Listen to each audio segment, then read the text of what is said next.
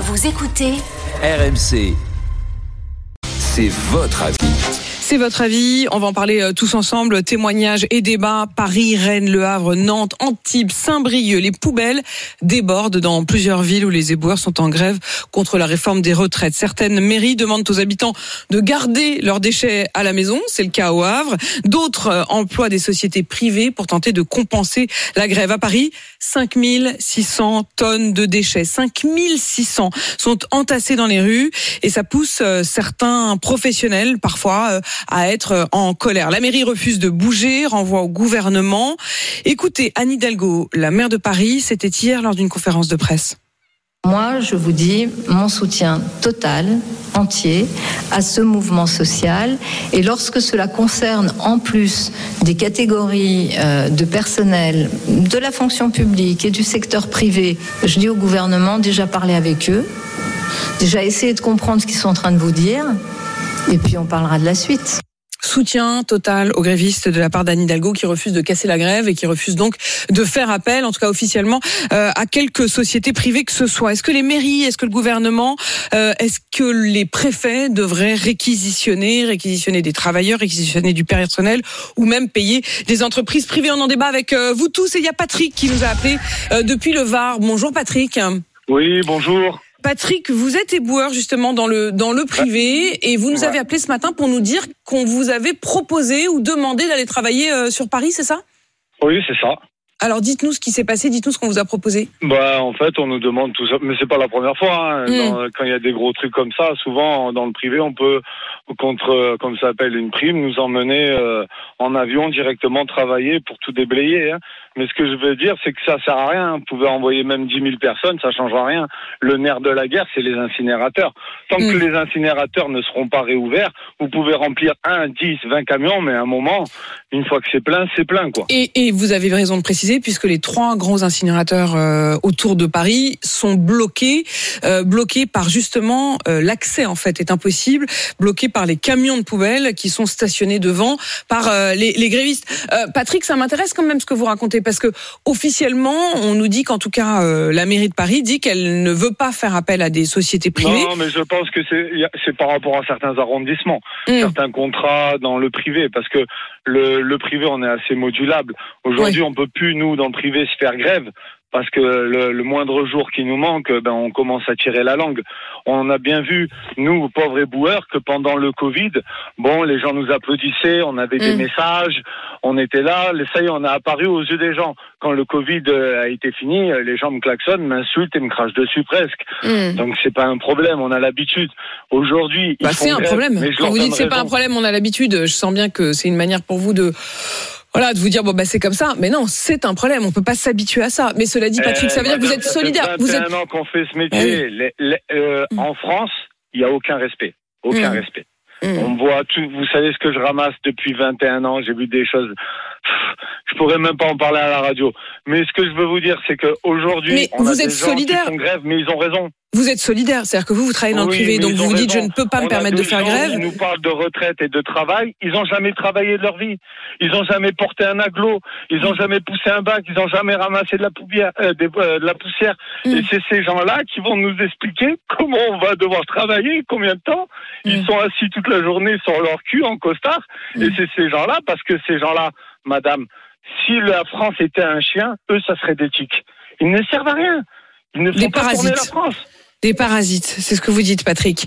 Des parasites. Quand on fait tourner la France. Vous avez quel âge, Patrick ? Vous dites ça fait 21 ans ? 41 ans, madame. D'accord. Et donc, normalement, ce qui était prévu, c'est que vous, la retraite, c'était à quel âge ? Là, j'ai reçu le papier de la retraite. Moi, il marque 62 ans. 62 ans. Et donc, effectivement, forcément, si vous vous retrouvez à devoir avoir 2 ans de plus... c'est impossible, madame. J'ai 41 ans, j'ai déjà mal aux genoux.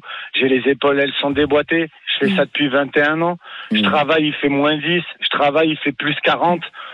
Aujourd'hui, je vois pas... Moi, je les invite, les gens de l'État, puisqu'ils sont si forts avec leur bouche, à dire « mais moi, mais moi ». Mais qu'ils viennent, je les accueille avec le sourire. C'est quoi vos horaires, Patrick ? Moi, je me lève le matin à 3h30, je rentre chez moi, il est 11h.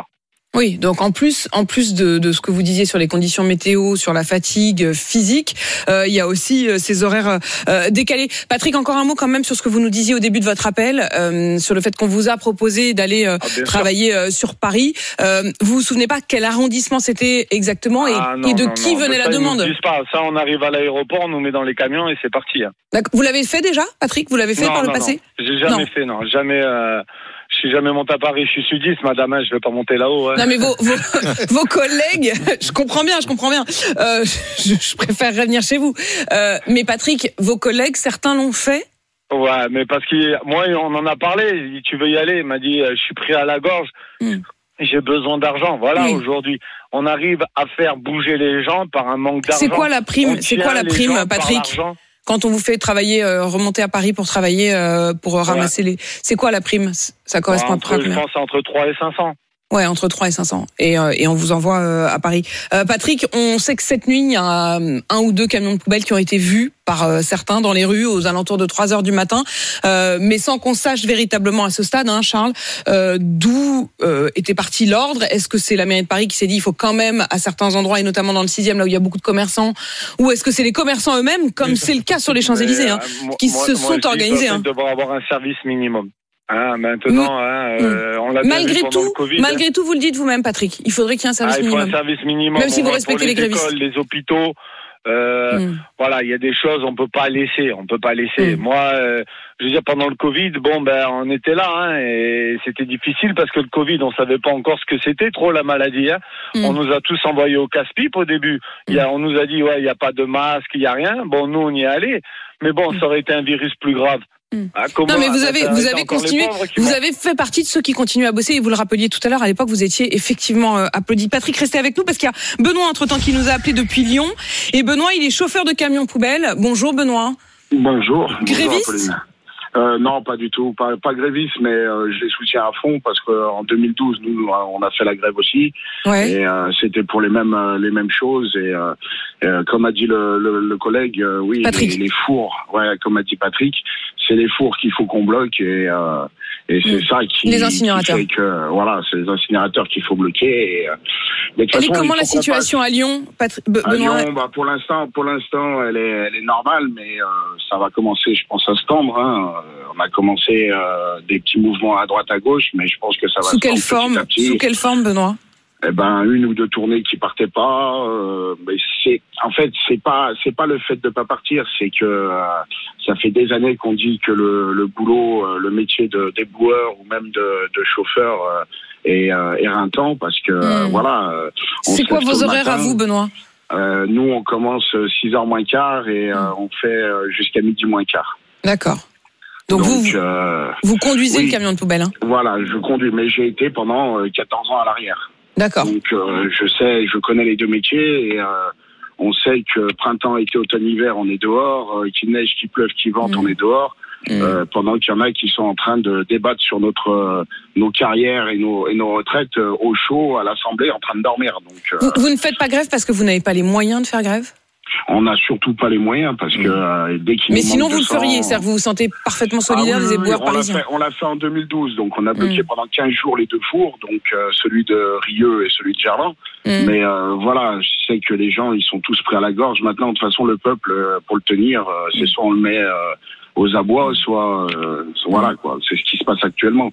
Maintenant, il nous manque 200 €, c'est dur à la fin du mois quoi. C'est ces 200 € là qui vous manquent et qui font que vous n'allez pas manquer une journée de travail. Patrick et Benoît, merci vraiment à tous les deux. Patrick éboueur dans le coin de Draguignan, dans le Var, et Benoît qui est donc chauffeur de camion poubelle à Lyon. Merci à tous les deux d'avoir posé le décor. On en débat tous ensemble. Est-ce qu'il faut aller plus loin ? Est-ce qu'il faut envisager d'avoir recours au privé ? Est-ce qu'il faut, comme le disait Patrick, avoir une forme de service minimum sur le ramassage des ordures et des ordures ménagères ou alors des ordures pour les écoles ou les hôpitaux comme il le disait.